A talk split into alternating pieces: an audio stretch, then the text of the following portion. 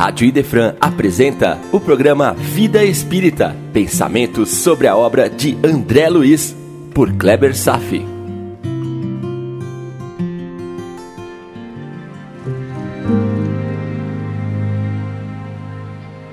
Olá, amigos, tudo bem?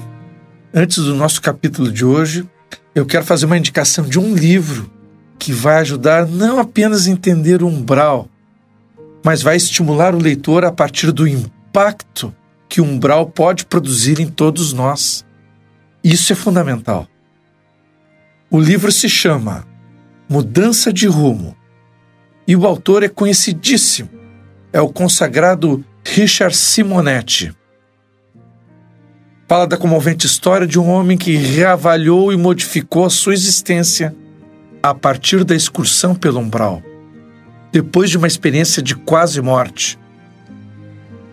A ideia é a seguinte: uma pessoa normalmente poderia vencer suas más tendências mediante seus próprios esforços? Sim, é claro, e às vezes com pouco de esforço. E o que falta é a vontade. Ah, meus amigos, como são poucos entre nós que se esforçam. Há situações para as quais temos uma orientação de fundo moral ensinada pela religião, mas cuja observância é perturbada pelas ilusões que caracterizam o comportamento humano. Limitados por uma visão nebulosa da realidade, pelas janelas estreitas dos cinco sentidos, nós enfrentamos dificuldades para seguir por caminhos de retidão. Isso porque caímos nos desvios sugeridos pelas exigências e tentações do mundo material em que vivemos. Há uma velha fragilidade humana sob regência do egoísmo, de tal forma entranhado em nós, que mesmo espírita com largo conhecimento doutrinário acaba botando os pés pelas mãos, desperdiçando as oportunidades de edificação da jornada terrestre. Não é fácil acordar para as realidades espirituais. Ok? Dada a sugestão, vamos em frente. No capítulo de hoje, André Luiz vai conhecer aquele que será um dos seus maiores amigos, o assistente Lísias. Também veremos que Lísias reafirma os diagnósticos do André Luiz através da visão direta dos órgãos internos no perispírito do André Luiz, que permanecem lesados. E Lísias vai apresentar um outro significado para a palavra trabalho, onde a recompensa desejada não é o salário, mas a oportunidade de reparação dos erros morais cometidos. Então, vamos em frente? Abre aspas. É você o tutelado de Clarencio? Fecha aspas. Lísia se apresenta a André Luiz. E este é o início de uma grande amizade que vai se estabelecer entre ambos. Se há uma consideração a ser depreendida e sempre lembrada, é que no mundo espiritual não há a possibilidade de escondermos os nossos pensamentos por trás de máscaras sociais. Estas máscaras sociais que usamos na maioria das vezes são máscaras de hipocrisia que nos escondem a verdade. Normalmente escondemos as verdadeiras intenções morais por trás dos comportamentos simulados. Assim vamos sobrevivendo na sociedade. Uma pessoa autêntica costuma ser chamada de ingênua e tem vida curta num ambiente hostil que a cerca. Então, se para alguns as máscaras são usadas para manipular pessoas a fim de atingir algum objetivo, para outros as máscaras acabam por ter uma função protetora contra a agressão oriunda de alguns indivíduos. Mas o perispírito sempre manifesta em sua superfície as ondas vibracionais que podem ser observadas e lidas por outros espíritos. E com mais facilidade, quanto mais evoluído for esse espírito. No plano espiritual, você manifesta verdadeiramente quem é, seus valores, suas conquistas, suas preocupações, suas prioridades. Neste plano, todo espírito se localiza literalmente onde se localiza o seu coração não há espaço para dissimulações. Esta peculiaridade nos convida a meditar sobre um trabalho que é normalmente deixado de lado em nosso dia a dia. Estou falando da arte de levar a vida com menor peso em máscaras que pudermos carregar. E esse trabalho implica um enorme esforço para desenvolver habilidades sociais como tolerância, compreensão, enfim.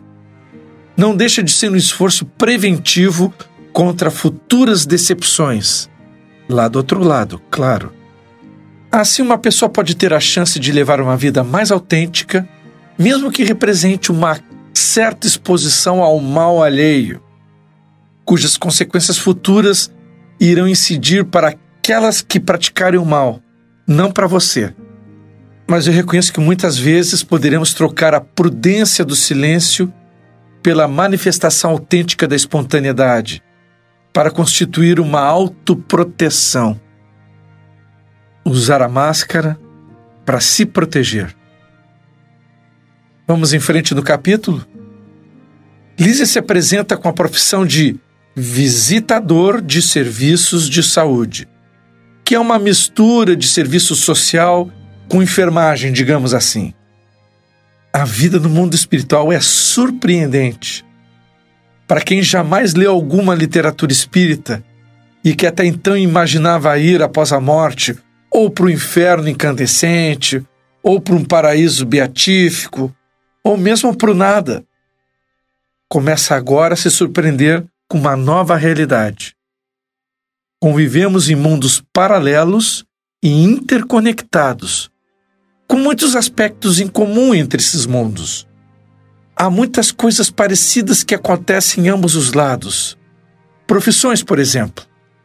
Outra informação para estabelecer um senso do que significa a cidade nosso lar nos é apresentado por Lísias quando observa. Abre aspas. Nosso lar não é estância de espíritos propriamente vitoriosos. Fecha aspas. Aqui percebemos a noção de ser uma cidade de padrão intermediário, possuindo ainda muitos vínculos com a esfera inferior e com apenas alguns contatos com outras esferas superiores. Ainda não nos será facultada a descrição de mundos superiores iluminados. Porém, a curiosidade sempre nos é aguçada. Como será lá? Mas a questão levantada é a seguinte: as cidades de padrão mais elevado estão acessíveis a todos? A resposta é sim, mas há uma condição. Basta comprarmos nossa passagem até estas instâncias com um patrimônio de valores acumulados pelas condutas fraternas e caridosas que praticarmos durante a nossa viagem de existência. Essa é uma moeda difícil de se conquistar. O mundo dos anjos estará sempre aberto e todos um dia vão chegar lá, desde que a meritocracia seja respeitada, entende? Então Lísias diz algo que pode passar batido por boa parte dos leitores, mas que me prendeu a atenção e me fez pensar por longo, longo tempo. Ele afirma, abre aspas, Somos felizes porque temos trabalho. Fecha aspas. Aparenta ser uma afirmativa muito simples e mesmo pueril, mas não é, pode ter certeza. Trabalho é sinônimo de privilégio. Trabalho para a espiritualidade não significa simplesmente fonte de renda. Lísias chega a exclamar, abre aspas, Somos felizes porque temos trabalho. Fecha aspas. A escala de valores espirituais muitas vezes não mantém uma devida congruência com a escala de valores daqui dos encarnados. E este é um dos motivos para que muitas pessoas não se candidatem à espiritualização. Pois afinal alguns dizem: Ah, isso exige um esforço que eu não sei se eu quero demandar. Prefiro uma boa vida. No fundo, as pessoas querem acertar na loteria esportiva. Querem ter uma renda que a sustente o resto da vida longe de alguma atividade. E é por essa razão que Lísias lembra que é incontável o número dos chamados, Mas onde estão aqueles que atendem a este chamado? Raras exceções. A massa humana ainda prefere atender a outro gênero de convite. Assim gastam-se possibilidades e recursos em desvios do bem, agravando-se as consequências dos caprichos de cada um. E assim criamos débitos. E o que acontece quando temos débitos contraídos? Acaba se tornando imprescindível reencarnar para retificar, lavando o rosto no suor do mundo. Isso é um simples caso de ação e reação. Nada, absolutamente nada escapa à perfeição da criação. E vamos assim perpetuando nossas idas e vindas neste mundo. Eu vou dizer aqui o que todos ouviremos ou leremos diversas vezes, e incansavelmente repetido pelos melhores amigos espirituais que nos acompanham e nos protegem não viemos ao mundo a passeio. E por que isso é relevante? Por um motivo muito simples. Poderemos corrigir e aprimorar nossos pensamentos e comportamentos tanto na Terra quanto na erraticidade. A diferença é que aqui na Terra, quando encarnados, temos o benefício da amnésia de outras vidas. Assim, enquanto vivemos aqui, poderemos exercer nossas atividades sem aquelas pressões das lembranças que poderiam ser avassaladoras, que imporiam freio na nossa caminhada. A amnésia, quando reencarnamos, é uma grande bênção. E outra vantagem da amnésia é que, quando estamos diante da oportunidade de reparação, apenas contaremos com as nossas virtudes conquistadas. Não há memórias pretéritas para nos guiar e motivar e, portanto, as vitórias serão muito mais merecidas, mais valorizadas. Estão compreendendo? Esta é uma enorme vantagem, pois quando as oportunidades de resgate se apresentam, a pessoa apenas conta com os valores que já desenvolveu, conta apenas com as próprias forças. A pessoa não fica algemada a memórias passadas, a dramas passados que seriam um grande empecilho ao seu progresso estar encarnado realmente é uma grande oportunidade. Pena que, conforme as palavras de Lísias, a oportunidade nos chega e, abrindo aspas, gasta-se a possibilidade nos desvios do bem, agrava-se o capricho de cada um, elimina-se o corpo físico a golpes da irreflexão. Fecha aspas. E nós somos assim mesmo.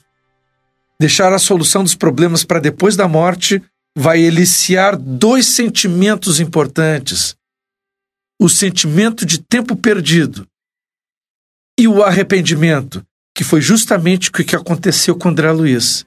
Então, no final, o que, que acontece? Será imprescindível retornar ao mundo para retificar. E vamos repetindo o ciclo de ir e vir. E já estamos nessa há milhares de anos como teimosos do comportamento e queixosos por nossa própria ignorância. E chegamos ao outro lado e nos arrependemos, digamos, mais uma vez. Elísias diz com propriedade que é no arrependimento que precisamos saber calar, para construir de novo, e que o trabalho é a grande oportunidade de regeneração e construção de um futuro melhor. Claro, um futuro no sentido mais transcendente, está entendendo? Agora quero levantar outra questão, principalmente aos mais iniciantes nos conhecimentos doutrinários. Vou reproduzir um trecho de Lísias e comentar. Abre aspas. A zona dos seus intestinos apresenta lesões sérias com vestígios muito exatos do câncer. A região do fígado revela dilacerações e a dos rins demonstra característicos de esgotamento prematuro. Fecha aspas. Muito bem. Entendam que Lísias não está olhando para imagens de radiologia e nem para tomografias. Ele está fazendo uma leitura direta do corpo do André Luiz. Esta capacidade visual também não é igualmente desenvolvida para todos os espíritos. De fato, para uma maioria, enxergar o outro espírito aparenta o mesmo que para nós, por aqui, como nos enxergamos uns aos outros. Esta habilidade de Lísias foi também manifestada pelo Dr. Henrique de Luna, lembram? E requer pelo menos duas qualidades. Uma é a de conquistar uma certa evolução moral que possibilite um aprimoramento do perispírito para manifestar novas propriedades, como ver através de corpos opacos.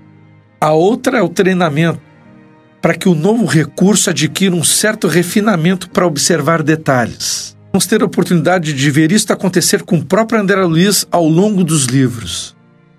E outro aspecto que diz respeito à lei de ação e reação, que tomarei a liberdade de reproduzir numa fala de Lísias. Abre aspas.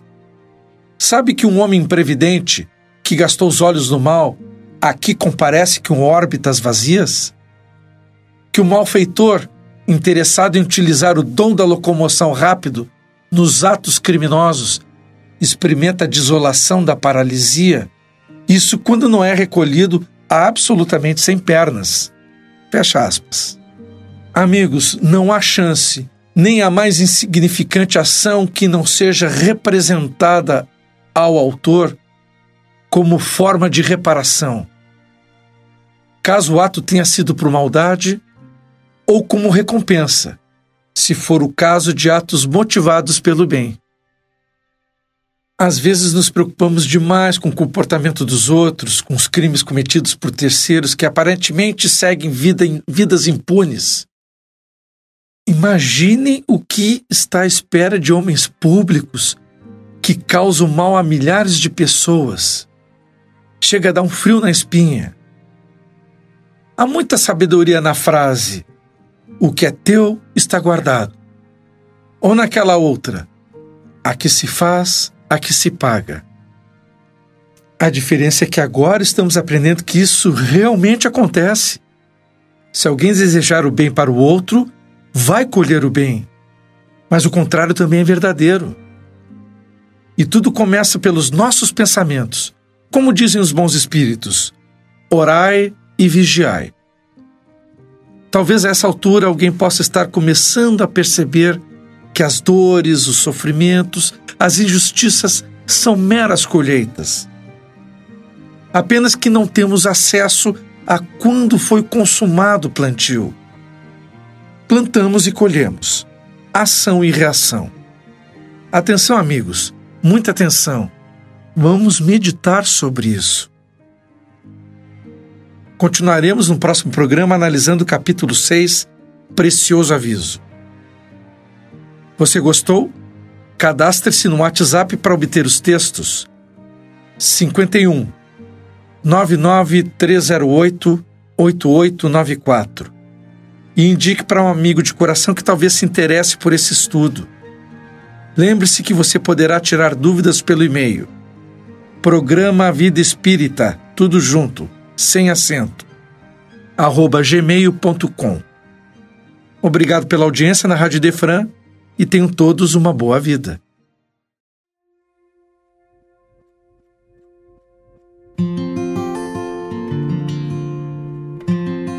A Rádio Idefran apresentou o programa Vida Espírita, por Kleber Safi.